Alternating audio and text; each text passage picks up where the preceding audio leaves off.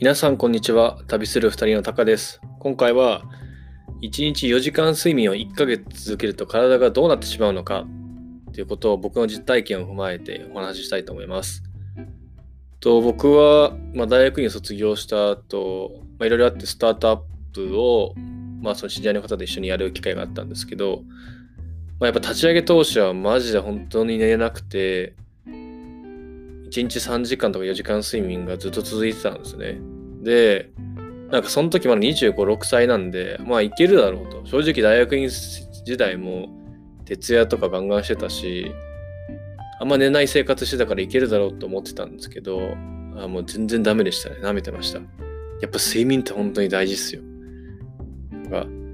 当時やっぱ1日4時間、夜、朝、夜の1時までやって、まあ5時ぐらいまで寝て、でまた会社行って、って作業してみたいな、もしくは会社に泊まりしてって感じだったんですけど、最初の1週間は全然いけるんですよ、なんか。最初の1週間はなんか、あ、普通にできてるな、みたいな。で、特になんか体も変化なないんですけど、2週目からちょっとずつ変わってきて、まず食欲が全くなくなる。なんか固形物食べたいって思わなくなるんですよね。だから本当にその時水とエナジードリンクとゼリーとみたいな。なんか固形物を全く受けれなくなって、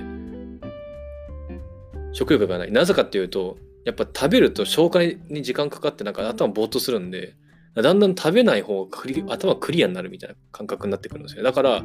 食べなくていいやってなったら、なんかいつの間にか食べなくなってるみたいな。で、2週間終わったら体重がね、一気に、その時僕85あったんですけど、急に83とか2になって、まあ3キロまで落ちて1週間で。で、次3週目突入した時に、まあ、ずっと食欲がそのまま本当にない。毎日水とエナジードリンクだけみたいな。なって。で体調としてはなんか頭はめちゃくちゃ冴えてるんですけどなんか気分がめいめいってきたんですよなんかだんだん。もちろん一日中そのオフィスにこもってるのもあるかもしれないですけどなんか話す気力もなくなるみたいな。なんかもう話すのもめんどくさくなっちゃって。朝起きてもなんかこうはいじゃあデスクとこう座って肩立って来ても、誰か人来ても、えーすみたいな。もう返事とかも何もない。もう挨拶も何もしたくなくて、とにかく気が塞ぎ込んでいきました。で、4週間目。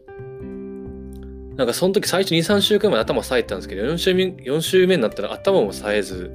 もうずっとぼーっとしてて、なんか作業やってるんだけど、進んでるのか、なんか効率が良くなってるのか全く分からず、